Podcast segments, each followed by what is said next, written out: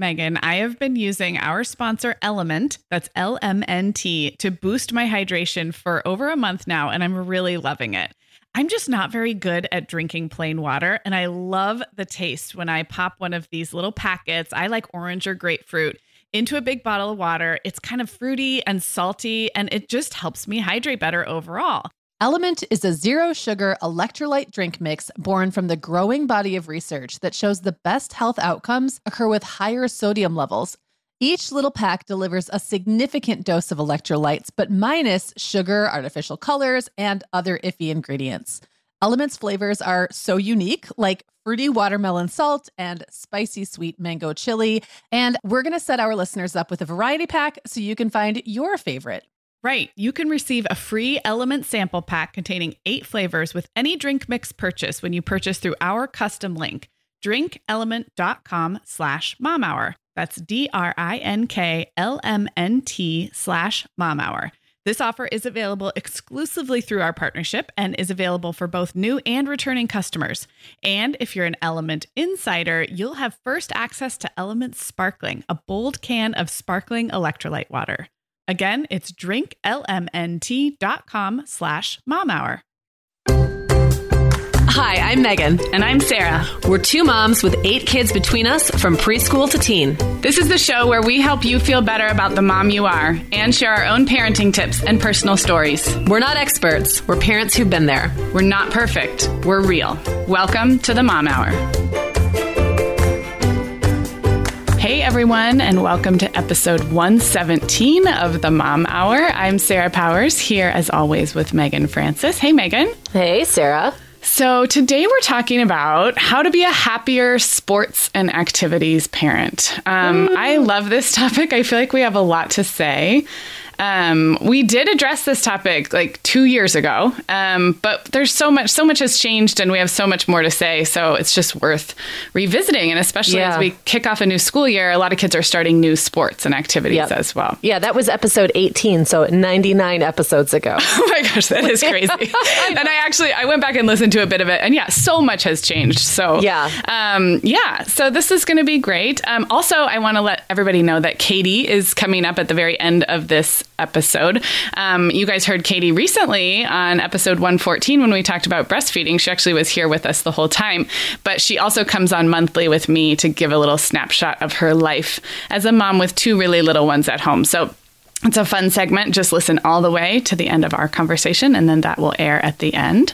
Sarah, we both know this time of year can be crazy. So this is a great time to get ahead with no prep, no mess meals from our sponsor, Factor.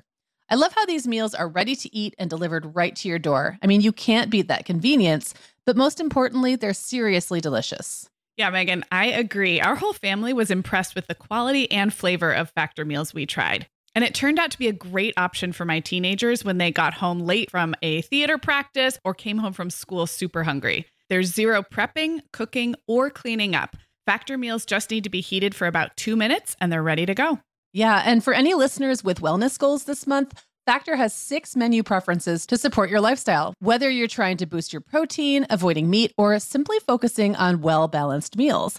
And you can pause or reschedule deliveries to fit your lifestyle. Make today the day you kickstart a new healthy routine. Head to factormeals.com/momhour50 and use code momhour50 to get 50% off your first box plus 20% off your next box. That's code MOMHOUR50 at factormeals.com/MOMHOUR50 to get 50% off your first box plus 20% off your next box while your subscription is active.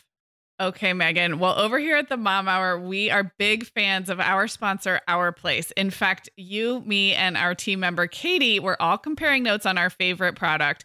Katie was telling us that even though she's packing up to move her family to a new house, she cannot put that mini perfect pot from Our Place into the boxes yet because she's using it like every night. Well, as someone who also has a perfect pot, I got mine as part of their mini home cook duo set. I get it. It's nonstick, which is key, but it also has all these handy features like a steam release lid with a built-in strainer and this nice beechwood spoon that nests on the handle in this perfect little peg. Okay, well, I didn't get this pot, but now I want it. That sounds so great. Our Place's cookware is great to cook with, beautiful to look at, and healthier for us as well. All of Our Place's products are made without PFAS, also known as forever chemicals. In addition to their cookware and tableware, Our Place is also making waves with their Wonder Oven, the most stylish all-in-one air fryer and toaster oven. Again, free from the forever chemicals found in many of those air fryers. Listeners, Our Place offers a 100-day trial with free shipping and returns, and we've got a great deal for you.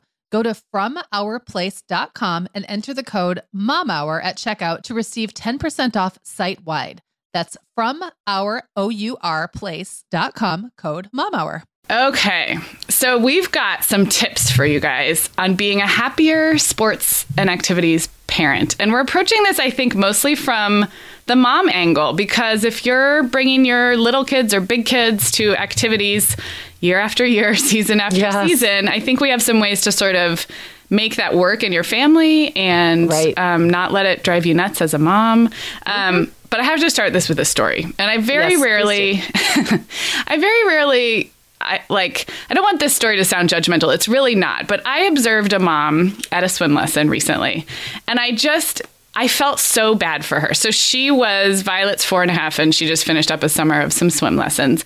This mom also had a child who was about that age, but the child was pretty new to swim. And the mom was telling me on the sidelines that, you know, they haven't had a lot of opportunities for her 4-year-old to really practice or learn to swim, and that she's still pretty much, a danger to herself in the water, which I totally get. My older kids were not really safe swimmers until they were more like 6 or 7. So I totally get it.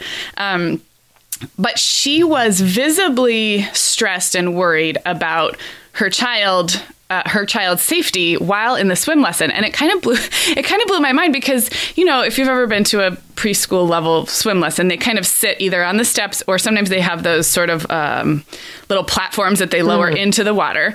And these lessons were no more than 2 kids per teacher. So it was not a big group lesson. They were semi-private. And her daughter was at least 4. So she wasn't like an 18-month-old, like flailing around. Exactly. Going like under and being like, this is fun. Yeah. Yeah. 4-year-olds can generally follow directions, especially ones that don't have any developmental issues going on. Like, so the teacher would say, okay, stay on the steps. And this little girl she was playing on the steps like a 4-year-old. She wasn't launching herself out or being, defiant to the teacher. And the mom, no joke, kept getting up and going over like she was afraid her child was going to drown. The child was within 2 or 3 feet, no, maybe like arm's length. Like, arm's length or maybe 2 arm's lengths from a trained and certified swim instructor who does this all the time. Who does this all day long.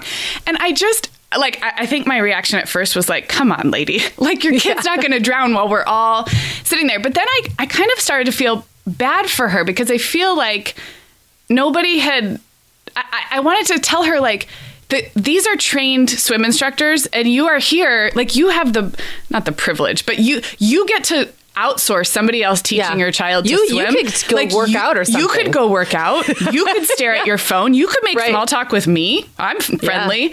Yeah. Let the swim teacher do his job. And I felt so bad for the swim teacher.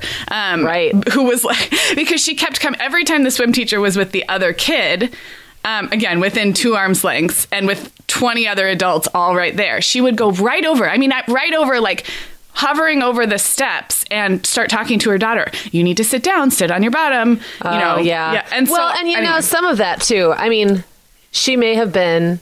This is where I think it's so tricky sometimes with these things. Like you said, no one told her. Yeah. This is not your time to parent. Yes. Like, you can stop. And was she, worried about her child's safety? Probably. But she may also have been worried about her child not following directions and, like, having to hover and correct her in front of the teacher so the teacher would understand that she was, like, on it. A good mom. Yeah, a good mom. And that would be so stressful. And I do think that there is a bit of that in a lot of these kind of these like activities where they're little, because you don't know what your level of participation is supposed to be. And I will say, unless it says parent involvement or parent participation in the description, your involvement is none. Yes. The less, the better. And if you live in an area like I do, which I would characterize as fairly affluent with a lot of very involved parents and all the good and bad that comes with that, you might be pressured or convinced by seeing what's around you to think that it is your job to be involved and watch and participate in every activity. Yeah. So we're going to get into all of that. But I felt like setting that stage because in the end, I felt bad for her. Like, I felt like Yes, this is a half hour you could do something else, or you could just trust the teacher and watch and let your daughter sort of see how she does. I promise she's not going to fall to the bottom of the pool with all of us watching. That's what I wanted to say. But okay, so how do we kind of, you know, make these activities fun for us and our kids? And so we're going to have some concrete tips, I think. All right. I'll start with one, and it's just kind of a quick one. And this is, I think my tips in general will probably skew younger kids and yours probably older because that's where we are. But my first tip is mommy and me is optional. And if mommy isn't into it, mommy don't have to do it. So when you're when you have a baby, you will start hearing about all of the mommy and me, everything from social groups to like gymboree type like activity, you know, like what am I trying to say? Like not tumbling, but like more physical activity for babies and motor skill stuff. Motor skill stuff. Thank you. And then, you know, music classes and dance classes and swim classes and everything. I mean, not to be crass about it, but they want your money from the time the baby is born. So the sooner they can convince you that your baby needs that stimulation and activity, the better. So right. So I just want to put it out there that you don't have to do any mommy and me stuff. And if you do want to do mommy and me stuff, mommy is the operative word. So what mommy likes to do is what you guys do. So if it feels social to you or something to have on your schedule to get out of the house, or if you're full-time working and you like that opportunity to connect with other parents, maybe on the weekend, if it's like a Saturday morning mommy and me swim, go for it. But the baby doesn't need it. You don't have to pay a lot of money to get out and meet other moms. There are a lot of free or really inexpensive ways to do that. So that's all. Mommy and me is optional. And if mommy doesn't want to do it, mommy don't have to do it. I was so stressed. I remember being so stressed out when Isaac was a baby because Jacob was 2, and I thought it was so important to, this was my very intensive mothering phase. Yes. I thought it was really important that he become socialized, like he wasn't getting socialized with like his brother and me and his all dad the cousins, and all the cousins and everybody else. And that he, you know, learned to, I don't know, make it like become surrounded by music. There's like immersive experiences and lots of words that they'll use and key phrases. But I was stressed because Jacob was bigger and there weren't really many classes that you could have different aged kids at. And I was really stressed about that for a while. And I think I actually found one where it was like more like a family thing. And it was terrible, like because I couldn't keep my 2-year-old. My 2-year-old was not interested in sitting on the floor listening to whatever was going on with the babies. And it was just so stressful. And I kind of laugh at myself now thinking like how important that was to me. Right. And I didn't care. I had plenty to do at home and I had plenty to keep me busy. And I already had people to talk to. So I didn't really need the classes. Right. So I wish I'd given myself a pass on that. Yeah. Yep. So...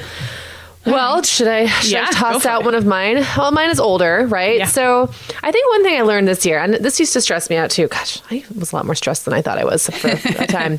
I really was bummed that my older 2 kids never really got into theater. Isaac briefly kind of dabbled, dipped a toe in, did not enjoy it, got out.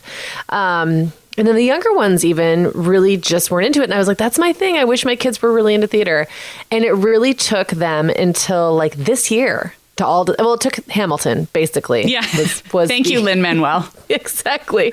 But even that, like it actually took me going, you know, you like theater. Why don't you just sign up and do a show? And so William did High School Musical Jr. with his cousin Jack. And that was really, I mean, but Hamilton kind of like got him prepped, got him intrigued. Primed. And then... Yes, primed. And then this show got him hooked. And what was kind of cool about it is because it wasn't one of those huge productions. We have a really good organization that I actually directed for earlier this summer. And they do like 4 big musicals a year, but they're huge, like 100 kids and all ages. And they're kind of not expensive, but it's an investment, a couple $100. And there's some parent involvement and stuff. So I had kind of been, I wanted the kids to do that, but I also didn't want to do it unless they were really into the idea. Right. But the middle school musical was High School Musical at the middle school. Yeah. It's kind of funny. Was so much easier. It was just like really laid back. The cast wasn't huge. Will got a big part. Without having to like have any experience. Yeah. And it wasn't very expensive and it wasn't like a huge time commitment. And that was a really good way to ease in. So I guess my first tip is be patient. Your kid might not be into something now, but that doesn't mean they'll never get into it. And you can almost like, if you just watch, you'll see when that perfect opportunity is to kind of get them to just get them, push them in the right direction. And if you do it when they're resisting, I think it could backfire. And so I'm glad I didn't now. Yeah, that is wise. Do you feel like, I have a question for you on that? Because I feel like it's very tempting. My kids are, 9, 7, and 4. Their personalities are really starting to I feel like I really know who they are and I'm starting to see what I think they'd be good at. And it's really hard not to, I'm not a pushy sports parent, but it's even for me, it's hard not to think, well, oh my gosh, she would be really well suited for XYZ, or he would be really good at music if I pushed that a little bit. Did that happen for you? And did you have to consciously back off or even does that change? Because I don't know, maybe my 9-year-old at 13 is ready for something totally different than what I think she's going to be really good at. Yeah. I mean, my kids have not had formal. Most of them have not had formal music lessons, for example, but I think music education is really important. Yeah. And I've actually faced that this year, the challenge that Owen is going to middle school, really didn't want to be in band or choir, really didn't want to, and made it very clear. And he's a very stubborn and determined kid.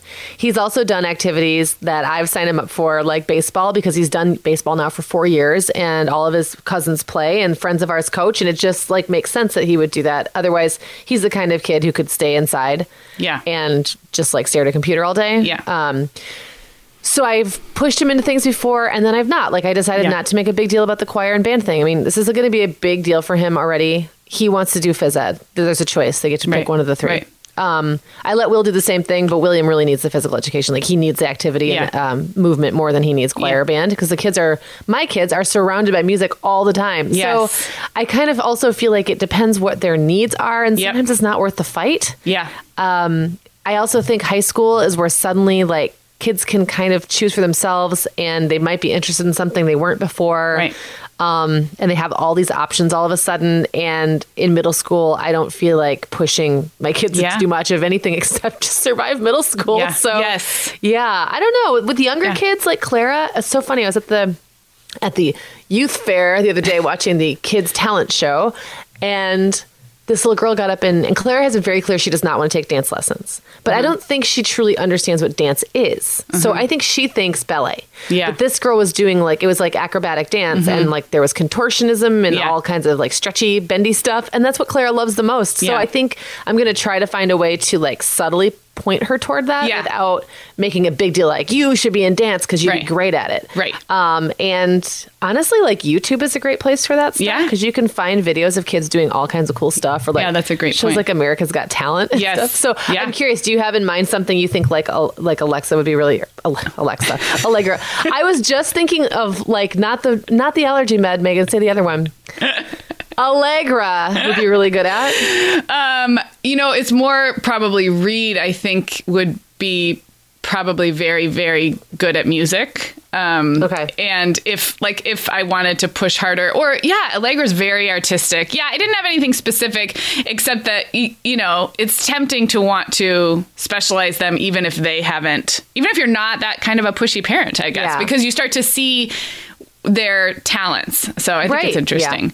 And I think sometimes you can do it subtly, like a camp. Yeah. With a quick little camp or an after school activity or something where it's not this is now going to be your thing. Right. Right. Yeah. And I think as long as, everyone who knows us knows our vibe is kind of stay open. You can always change. You can always change your mind. Nothing is forever. So I think as long as you kind of keep that in the back of your mind. So, yeah. Okay. So my next tip is probably the cornerstone of how I feel about this right now, which may change. But I feel like younger siblings and the family unit matter as much as the player or the kid in the activity. And that has been important to us to the point that a couple of years ago, Allegra was in Taekwondo twice a week, and we did it for about 6 months. And I pulled her. We quit. Not because of her, because it was too hard for me to have, at the time, I think a 5-year-old and a 2.5-year-old in the waiting room. It was not a waiting room that was conducive to anything fun. The 5-year-old wanted to do things like play cards and do more structured things with me. And the 2.5-year-old is my 2.5-year-old. So was climbing on everything. And it had me at the edge of my sanity, and we stopped. We ended up going back to Taekwondo. We're in it now. We took about a 1.5-year break. But I guess my point is, if you're going to do something for one child, that's some level of commitment. And often it's the oldest or one of the older ones. just know that it's okay to have the siblings and the family schedule and the family unit have a voice. And probably that voice is coming through you as the, you know, kind of family manager. But maybe it doesn't mean not doing that activity or quitting like I did. But maybe you can find ways to, like, let's say you're going to a sports practice a couple times a week and you have to drive a little bit of a distance. I think it's worth thinking about how that impacts siblings and maybe what you can do to make the time for siblings either not terrible, not, you know, not really difficult, and also not difficult on yourself. So maybe it's the iPad. Maybe they get to watch a special show, or maybe you don't do the iPad and maybe there's, you know, a ritual that you can put in place or an audiobook you listen to in the car on the way there. I feel like it's very easy to get pulled into, I think we even talked about this on the first time we did this topic, episode 18. It's easy to get sort of the family's resources sucked into one kid, either because that kid's really talented or they're the oldest, or just that particular sport is most time consuming or farthest from the house or whatever it is. They got there first too. And so I think that can lead to, maybe not for everyone, but I think it can lead to some kind of resentment on mom's part. If you're feeling like, we're spending all our time at soccer or whatever it is. Well, and I think there's a reason I have gravitated toward summer and fall sports that are outdoors because there's just more opportunity, maybe not for little ones, but like, you know, for slightly older kids who can kind of play independently to just run around and be loud and not to have to be quiet and in a building and sitting quietly and, you know, keeping themselves occupied. It's more about like playing with the other kids because there's always other siblings at those. So we've done, you know, baseball and football and just for whatever reason have gravitated toward that. I've also never been afraid of saying I'm not going to be at every practice. Which means I get to be at home making dinner for my other kids who, by the way, have to eat. I remember getting really irritated when Jacob did swim for 1 year, and that was hilarious. He had never done, knows how to swim. He knew how to not drown. That was, you know, so, but he did not know how to, like, properly swim. Competitively swim. And he just decided to do it, and he worked really hard at it for that whole year, and then he was like, I'm never doing that again. But he was in 10th grade. And there was this thing where they like several times a week and at least once a week when there was a meet, they wanted like people to all come to the school and eat together for some reason. And I was like, yes, our little league does that with teams. And I was like, but I have a family that I have to, first of all, I don't want you to cook for my son. I want him to come home and eat with his family. Yeah. And secondly, I don't want to bring my family to the high school pool. And you know what I mean? And like sit there. That sounds like torture. Sitting there with four wiggly kids on a bench by a pool. Yeah. And then waiting to go eat some pasta or something that someone brought. And I got to think about what I'm going to bring that's going to go with the thing that they made. And like, I would so much rather just have dinner at home. Yeah. And I understand that that's a team building thing. And so I didn't really mind that Jacob did it, but I really didn't want to be involved in it. And there was a lot of pressure for the parents to all be involved. And I just felt like it just wasn't conducive to family life. Those were people who were serious swim parents, like swim families. Right. And we weren't. We were just a family whose kid decided to do swimming. Right. So, yeah, I kind of had a very, I don't know, like I'm going to do this my way attitude about it. And no, hopefully that didn't rub anyone the wrong way. I'm sure. No, I think if you take the long view, as I always say, like which is more important, like following to the letter, you know, what everybody else is doing at the swim meet or, you know, kind of your family culture and family unit. So I do think when it's your first kid and you're new to the system, especially large sports organizations or, you know, institutions that have been doing things the same way for a long time, it's easy to just fall in and do what everybody does. So, yeah, I mean, I guess my tip is just simply keep the family unit and siblings as important as a voice as the kid who is playing. Yeah. And if it isn't working, you don't have to quit the whole thing, but there might be ways to opt out of the potluck dinner or of, you know, like carpooling so that the younger siblings don't have to go to every practice, et cetera. So, yeah. All right. Well, so I guess I have another tip coming up. So one of the things I was thinking of when we were talking about this is like, I think we think of activities as being things that are someone else sort of like granted the title of official activity. I don't know how else to put that. Like, and sometimes kids don't want to do organized sports or activities someone else already got to. Owen and his yo-yo is a good example. Which, and the funny thing is, after he'd been into yo-yoing for a while, it did become a club. Like, there is now a yo-yo club. There was actually an organized. Yeah. Yes. But he was into it for a long time. He was really into bottle flipping. Now, bottle flipping made me nuts. However, he was really into it. Right. And he got very creative with it. And if I could just kind of put him in a room with a closed door and not listen, it didn't bother me. And it was really, I mean, actually very skilled thing that he was doing. Now, it's absolutely not going to get him a college scholarship. Right. Not that I would ever, even think about pushing my kids toward any activity for the college scholarship. Right. And I could talk about that a lot more. But I think that's unless your kid is extraordinarily talented and at something, I think that is probably not going to give you the return on investment you're looking for. That's like playing the lottery. Yeah. So, but... Owen and his yo-yo, Owen and his bottle flipping. Owen does a lot of his own things, mm-hmm. and he gets very into them, and he's very determined. And he puts a lot of, thought and skill and, planning and strategy into stuff. And it all, what is bottle flipping doing or yo-yoing? Well, it is a coordination thing. Mm-hmm. He sticks with something. Mm-hmm. So it's teaching him how to be disciplined and commit to something. So I don't know. I think being open to those... things that don't look like a sanctioned activity, but are still things that kids can get really passionate about. I think that's important as well. And I will also say that, I did make Owen do baseball over the summer, which he's one of those kids who doesn't want to do anything. And then you get him into it. He's like, okay, I had fun, but I'm never doing that again. Then he's equally at the end as, as unenthused as he was. But I remember that was the height of his yo-yoing time. And he was really mad at me because he'd have less time for yo-yoing. So, there's a balance there, right? I wanted him to get outside and do something that was kind of part of our family culture. And it wasn't a huge time commitment for him. And it wasn't high pressure. So I didn't think of it as anything. I didn't really see that as a big thing I was forcing him to do.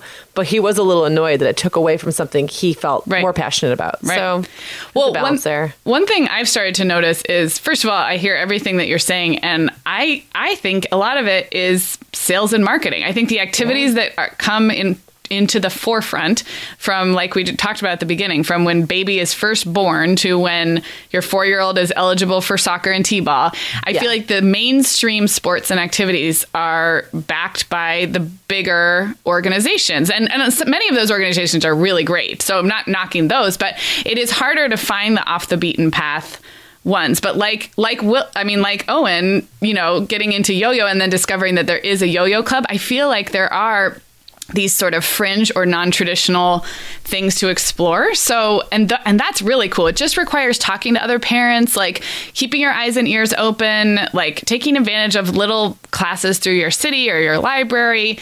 And maybe not, especially if your kid isn't necessarily suited to team sports and group activities, which there's a lot of kids who aren't, just keeping your eyes and ears open for other opportunities.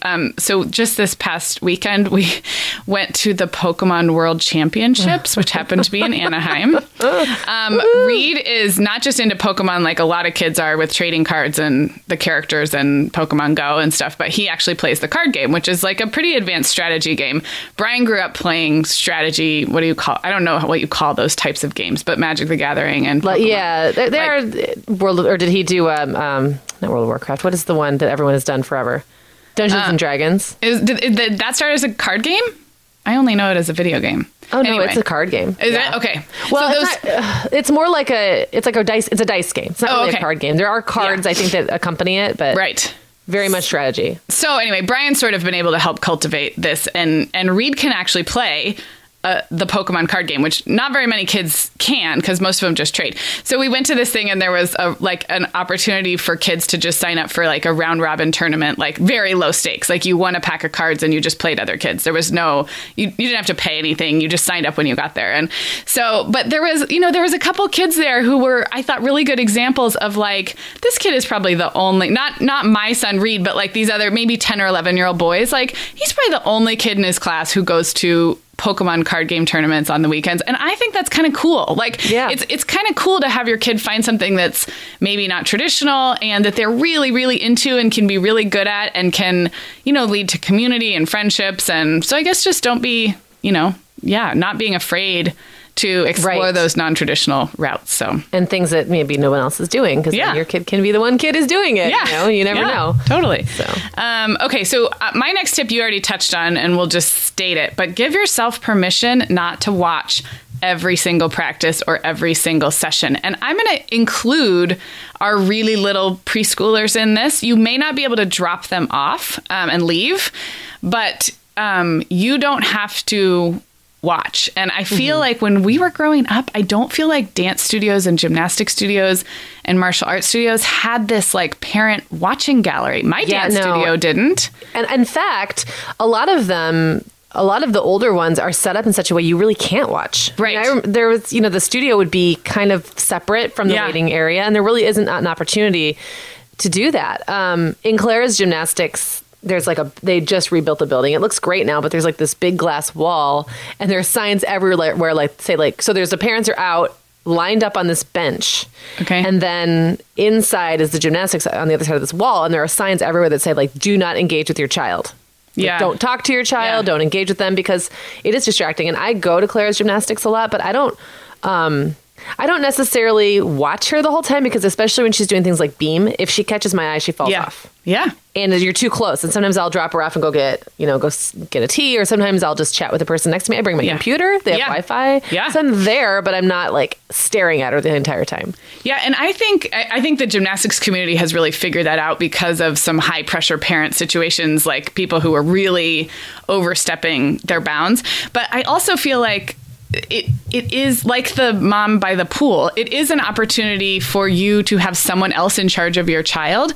And I don't think it means you're not supporting or being interested in your child. In fact, I would argue that it's probably better to let your kid know that you're not necessarily watching every minute or every practice, and then let it be a special occasion when it is. Like if they're doing, a little demonstration or a recital or something, then it's like, I'm setting aside everything. So at Taekwondo, they have their belt exams. That's a big deal. So watch or don't watch, but don't feel guilty about not watching, I guess. Is my point. That is a great tip. And I also think sometimes keep in mind that if you are parenting from the bleachers or the sidelines or wherever it is you are, you're kind of undermining the teacher or the instructor or the coach. And everyone sees that cringy parent doing that at a game or a sporting event, like at soccer, and they're like overriding the coach's orders or yelling at their kids. I mean, and it can be, you don't have to be that obnoxious dude doing that to kind of do the same thing quietly. So I think even if you do want to watch, and that's fine, make sure your kid knows that you're not there to help them or override the coach or instructor, or you're not there.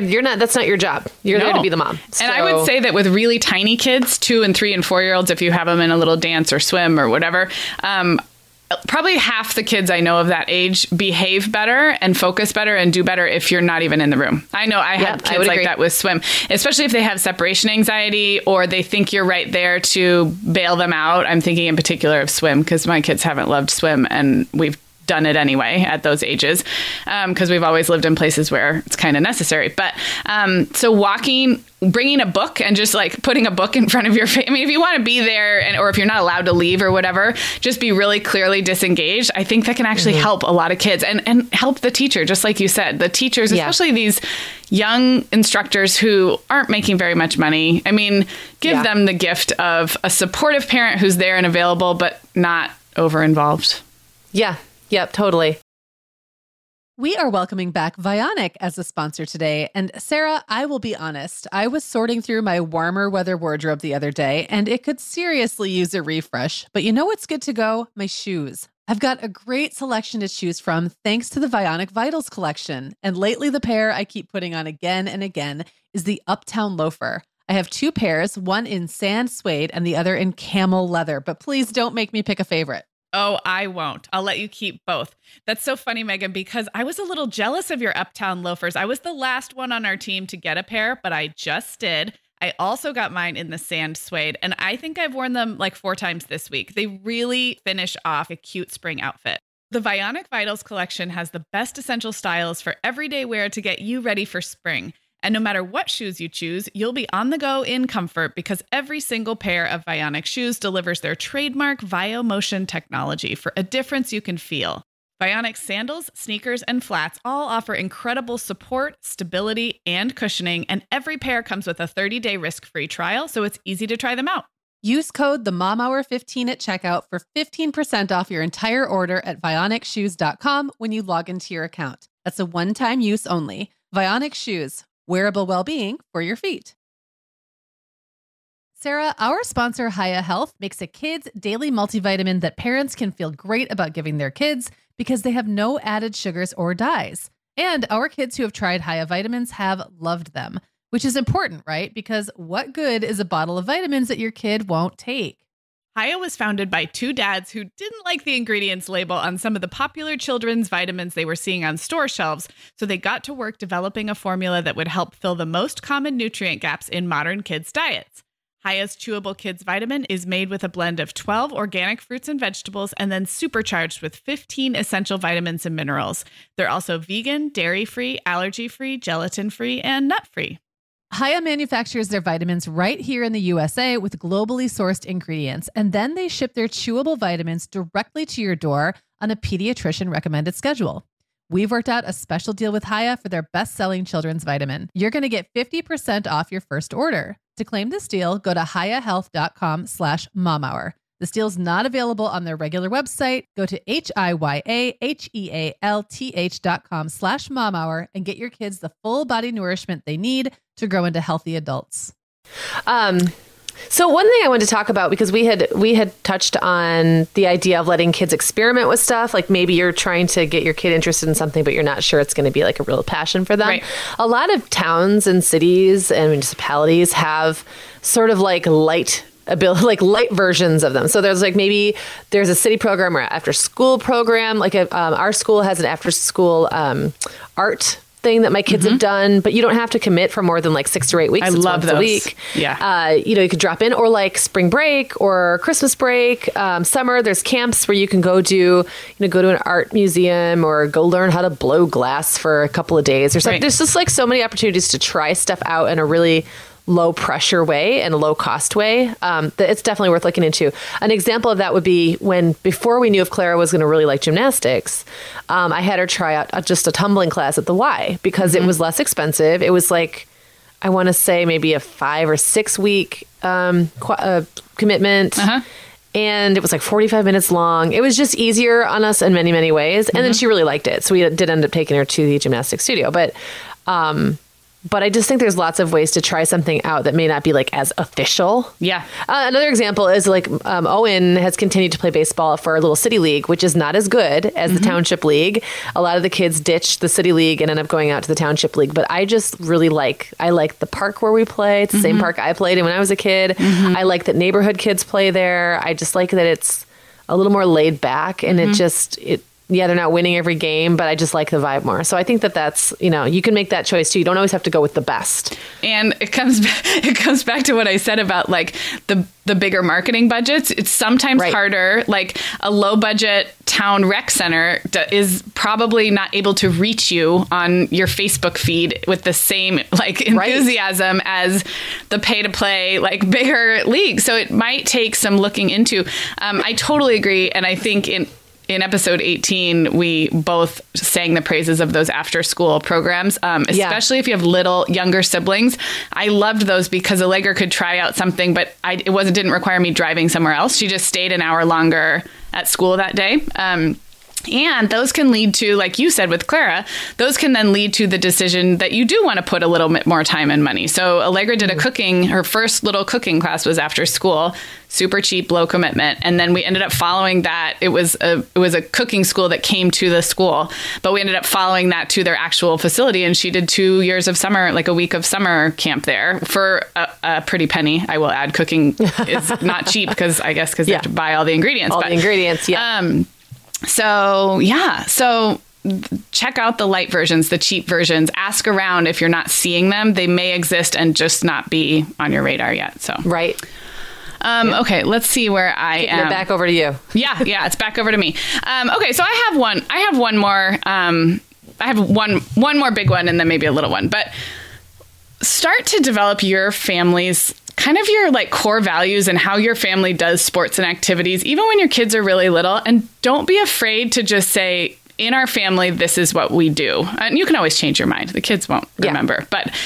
But we've talked a lot about sort of the peer pressure to get over involved or super involved. I feel like it always sounds better when you just decide and say, in our family, we do X. So like in my family, we do swim lessons starting around age 3 until you know how to swim. And it's not really an option. So swim, I don't consider something as like, oh, I wonder if Violet would be interested in swim. Like that's different than an elective activity that the child chooses. In our family, we learn to swim because we've lived in Arizona and Southern California. And I don't want to teach my children to swim. I want someone else to do it. And I've put a fair amount of money into that because it's a priority for me. Right now in our family, we have piano lessons for the older too. That is right now not really an opt-in or opt-out. It's sort of like what I consider like a baseline music education. I don't see myself making that mandatory forever. I think I will totally let them quit when it gets to that point. But right now, like this is what we do. You might also say in our family, we have one sport per kid per season, or in our family, we don't start organized sports until you're 6. Like you get to decide, get to decide. And even when your kids are really little, you get to kind of, like just look around, observe other families who have, maybe a little bit older than you and see how the rhythms are. Just, think about what kind of it's idyllic to say we're going to be home around the table at 6:00 every night. And I think, Megan, you and I do a pretty good job of letting our listeners know that it doesn't have to look so perfect like that. Right. But on the other hand, you don't have to be a slave to the system. And I live in a place where people are shockingly overscheduled and driving their kids like miles and miles for travel teams. And for the ones who are truly happy doing that, I'm like, high five to you. And I know people who really are, it feels great to them, and they bring picnics to the ballpark and they totally make it work. But if you don't enjoy it, you get to decide what's right for your family. So yeah. And I'll also say that these things can change and evolve over time. So I think, and maybe even in the last episode, the last time we talked about this in episode 18, I think that was this fall, I had just decided to basically surrender to the fall. You had like 4 kids in 4 sports or something crazy. 4 sports. And what I had decided then was like, for whatever reason, and I felt fortunate that it actually lined up this way, fall was the time when all of my kids wanted to do something. And so like, Owen was in fall baseball at the time. William, I think, was in football. Isaac was running cross country. Clara was in gymnastics. So it was just really like high intensity. And also one of my best friends, husband's coaches the high school football team. And that's kind of like a big deal around here. So we always try to make time to go to those events and stuff at some point during the season. And everyone's just busy. Like Jenna is the person I spend a lot of time with. She's all of a sudden teaching again. So she's busy. It's like everyone's in the same boat. And I had just decided like, I'm giving up fall. It's off. Like, I'm not doing anything in fall except for just, dinner is going to be what it is. And I'm just going to know that at night I can't do anything else. It's like, this is what it is. Now, just so happens this year, I may end up with only 1 kid in a sport, possibly. Mm-hmm. And also I have a new job and I don't have the kids every day of the week because I'm getting a divorce. So like everything has suddenly changed. Yeah. And now I have to find myself going, oh, so this is the way my family related to sports before. Now it's going to look different. Yeah. And who can I lean on now, to like, and today's actually the cutoff day for signing Owen up for fall ball. And I'm going to very, very strongly encourage him to do it because I want him to do it. But that's only because my brother said, hey, I will help. Like I will, if you can't make it to the weekend or to the week day practices, I know the games are on Sundays, that's fine. But if you can't make it to a practice or can't get on there, I'll do it. Don't worry about it. I kind of wish I'd been better about asking for that before because I think it would have made my falls less crazy. Yeah. But sometimes you have to be in a crisis before you realize like, oh, there are people who can help you. And it's not even a big deal. He's going anyway, so he doesn't care. Yeah. So there's that. And then I think, too, sometimes new things come along. So I think that me and Clara and Owen and Will are all going to audition for a play together at the end of September. Oh, that's so awesome. So that's going to change things, too. Maybe we won't be eating dinner at home together, but we'll all be together. So it won't really matter, So I think, and we'll all be involved in it. Even if we don't all get parts, I think maybe Will can do tech. I think he's going to be a little hard, like the ages. It's Miracle on 34th Street. So they do lot of little kids. Yeah. But they're not going to need, like, I don't think a Kid Williams age, but he can do tech. And that's a good thing for him to learn. So that can be something we really do all together, which means maybe we're going to be grabbing drive-through more than I would like. Yeah. But it's just things change and fluctuate, I guess. Yes. Just to add on to what you're saying. Yeah. That those values can change over time and with different kids and your lifestyle changes and all that stuff. Right. So. And, but everything you just said is still coming back to the family unit. Like what works in this now ever changing, like sort of complicated picture of you and the kids, like what is going to work this fall? And it's still coming back to, you know, not one kid's like driving passion. Right. Is like overruling everything else. Right. Yeah. Right. Well, I'll just give a little recap of what we're doing this fall since you touched on that. And my final tip was never say never, because I signed up to assistant coach a 4-year-old soccer team this fall. And I would never have said that I would do that. But you mentioned how soccer or anything outdoors is the, you know, other kids can run around. And because it's Violet who's going to do soccer, the other two siblings going to run the whole time. She? It's gonna be she's awesome. Going to be out there. So I might as well be with her. Number one. But also the siblings are older. That's the first time I haven't been needing to watch younger siblings. The siblings will be 7 and 9, and they can play more independently, which will then allow me. I'm not head coaching. I'm just assistant coaching 4-year-olds. Right. So I'll just be out there helping with the kids. I think that will be good for Violet. I know every kid responds a little differently to that, but so never say never, because if you are not a team sports type person, you may end up coaching soccer. Yeah. I have to say I had to do a little bit of like online training to even be involved in AYSO, and I was really impressed with just their values around how to treat kids, how fun this should be for the kids. And they've changed, at least here locally. AYSO changed from when Reed did 4-year-old soccer to there's no practice during the week at all. You just scrimmage, you practice for 20 or 30 minutes Saturday morning and then do a 20-minute scrimmage and you're done. Wow. So it's 1 hour. Great. Yeah.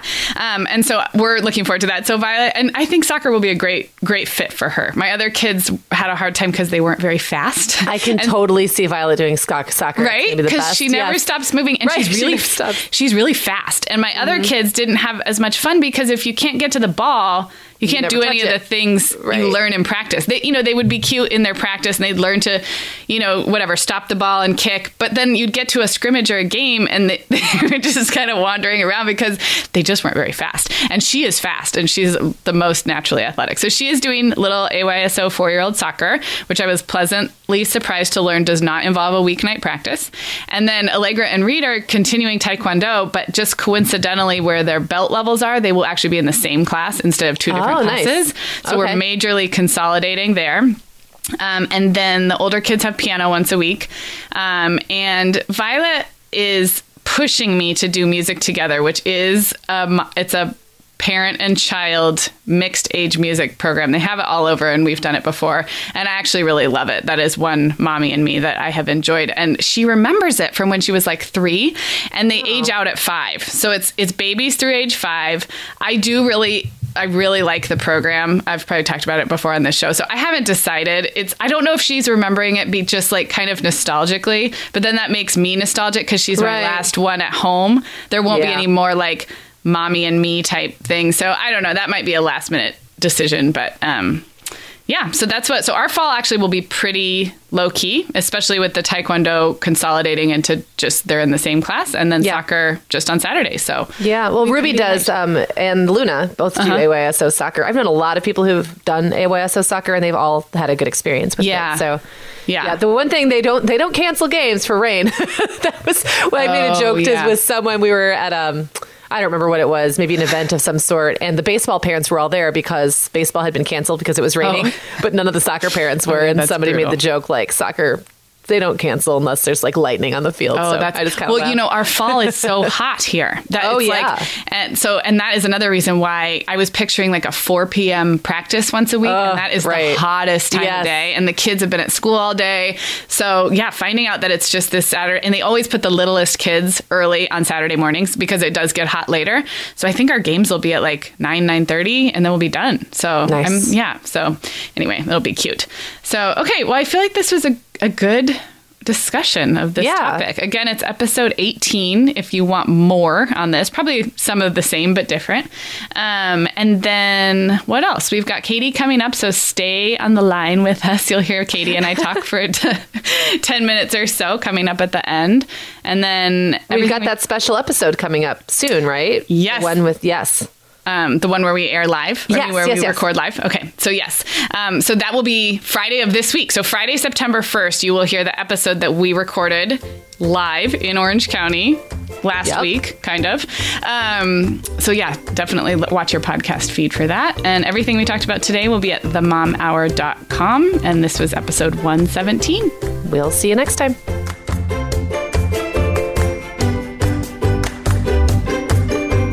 Hey, everyone. I am here with Katie Addis. Hey, Katie. Hi, Sarah. How's it going? It's going good. So for new listeners, Katie joins me about once a month. She has a toddler and a baby, and she shares what's going on in her life as a mom of two little ones. So we do that through one struggle, one discovery of something that's working really well, and one success she's had. So let's dive in, Katie. Okay. Well, Sarah, before we dive in, can I just tell all the listeners out there what I'm wearing right now? Because you guys, it got the Sarah stamp. I was a little hesitant based on what I was wearing. I'm wearing a graphic tee, and longtime listeners, you know that Sarah has just a general distaste for overly cliched graphic tees. And when that episode aired, I literally went into my closet and was like, wow, Sarah would just be so dismayed. Oh, that's so sad. It was like one of our more judgmental segments, which is saying a lot because Megan and I are not very judgy, but that was in a fashion episode recently. And in my own defense, I don't dislike, you know what we're talking about, you guys, right? Like tanks and tees that have a clever saying on them. I don't dislike them as a rule. I just feel like there's so many of them, and a lot of them have become really derivative and kind of corny. So it's more that I would say I'm highly selective. So I open my door and Katie looks super adorable today and is wearing this like swingy t-shirt that says "Can't Adult Today." And I was like, okay, that is really cute. So why now I'm constantly in the position of having to take it back and make my word. I didn't mean to call you to the carpet today, Sarah. I'm sorry. Okay. Let's dive in. So I did have a different struggle, but as I was leaving my house today, I was literally encountering a struggle moments before walking out the door. So I thought I would share that to be spontaneous and in the moment. Okay. So Kyle, my husband, he barbecued hot dogs for lunch, and I was vacuuming upstairs, came down, saw Annalie, my toddler, who's 2.5, about to take a bite of her hot dog, and I saw that it was not cut in half. Sarah, I struggle with hot dogs. Yeah. Chokeable things make me nervous. We're on the same page. Yeah, this is not an area where I'm super laid back. No. So, but here's what my experience, if I can offer a laid back perspective, those with little babies and like young toddlers, it seems like they're choking all the time. And what I learned over time, because you know how they'll do that thing where they get too much in their mouth and they kind of gag and like splutter. That I feel like is actually a good thing. That's what the gag reflex is for. Right. Kids put too much in their mouth. I feel like it's a lot less likely to have a full like can't breathe choking experience from that type of thing than it is from like the top five. And the top five, or I've just made up the number five, but whole grapes, hot dogs. Oh, yes. Popcorn is high on the list. What else? What am I forgetting? Baby carrots. So anything that, like, if you think of like a wine cork, like think of how a wine cork completely stops the flow of oxygen in that perfectly sized hole, right? So I feel like where I did become more relaxed over time was like, let's say you're cutting up chicken or cutting up some fruit. I mean, the pieces can get bigger and bigger. Kids can get better and better at chewing those up. I still stayed really, really careful about anything that was that like circular shape.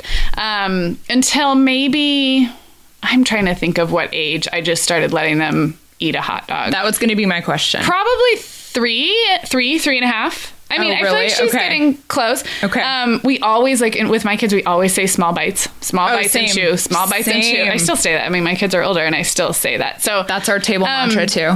And then I also just think, like, yeah, if a babysitter was watching them, I probably wouldn't even serve that. Do you know what I mean? Oh, yeah, like, me too.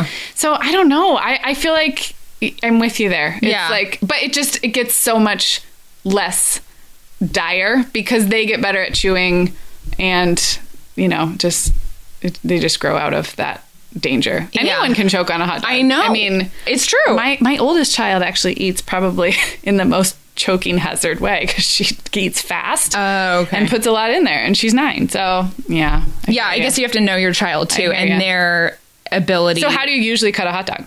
Like, well, vertically in half so that it is kind of I don't know what shape would that be, like a half circle. Exactly. Yeah. And while we're on the subject, I just really quickly want to knock all lollipops, hard candy, dum-dums, Tootsie Roll Pops, anything in that. What are hard candy companies that cater to children thinking? Yeah. No, like a slippery, hard candy. Like that would be bad. Yeah. I want lollipop reform. Yeah. I really do. But lollipops, if it stays on the stick... But that's my concern, is that it doesn't. Yeah, I don't think I cared so much about that. If I was giving my kid a lollipop, it was a dire situation. So just choke. Yeah, we don't do lollipops.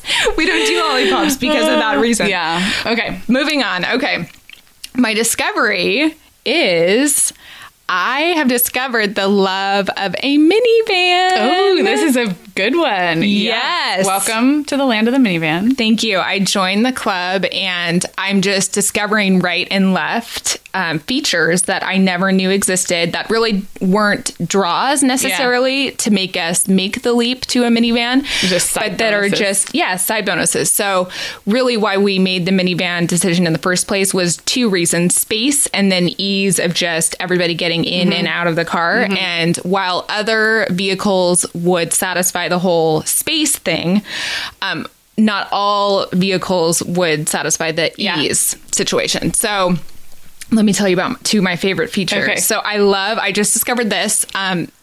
You can fit a 4, and you probably know this as a minivan owner, but you can fit a 4 drink tray holder. Okay. Just squarely on top of your center console. Oh. No slipping. Can you do that on your center console? I don't think I've ever tried. Yes. Okay.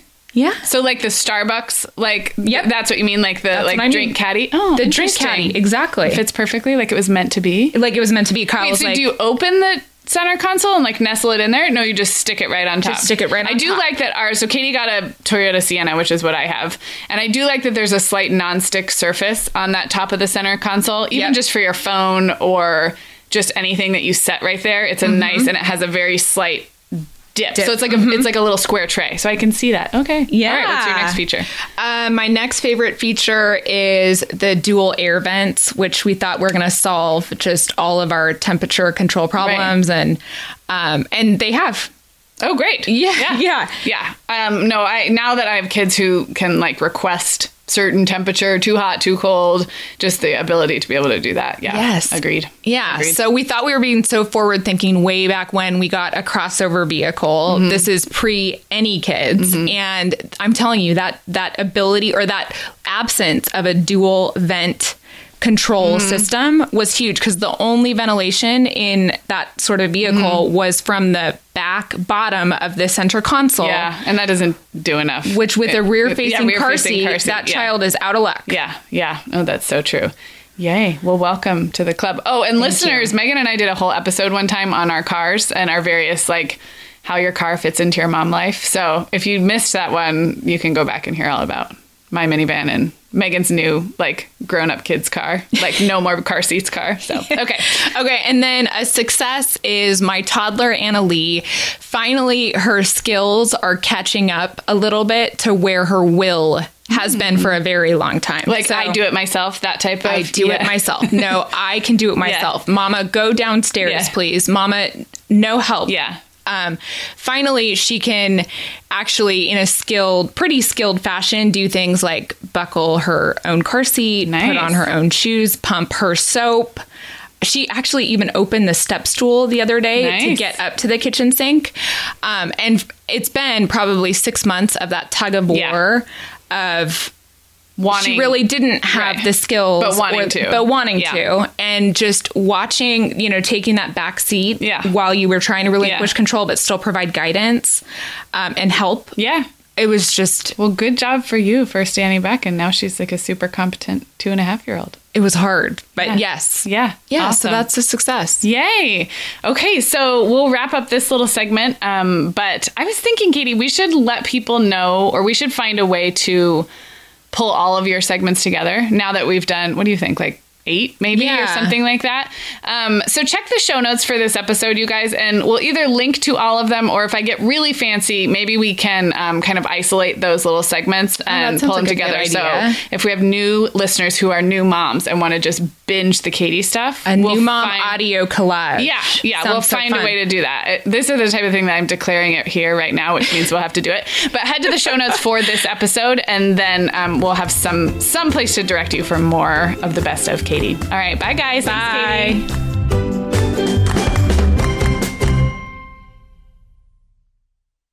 The Mom Hour is supported by partners like Erica. Erica is the social media health app for teens that gives them the tools to unplug when they need to for improved health, study focus, sleep, and daily balance. Erica was built by a dad of 3 boys who saw that teens themselves were really becoming self-aware to the risks of social media, and he wanted to help them self-regulate. Erica works to hide distracting apps from your phone at the touch of a button, keeping them out of sight and out of mind without deleting your data. Tell your teens about Erica and save 20% on the Erica family plan with promo code TheMomHour. Go to erica.app and search for plans. That's Erica with a K, ERIKA.APP, and use code TheMomHour to save 20%. The Mom Hour is brought to you by partners like Chatbooks. Chatbooks makes it beyond easy to create beautiful photo books by importing your digital photos from anywhere, Instagram, Facebook, Google Photos, or directly from your phone. The books come in a variety of sizes with beautiful cover options and binding styles to choose from, and they start at just $15. Plus, we have a great deal just for our listeners. Use code TheMomHour20 to save 20% off your purchase. Just download the Chatbooks app and use code TheMomHour20 to save 20%.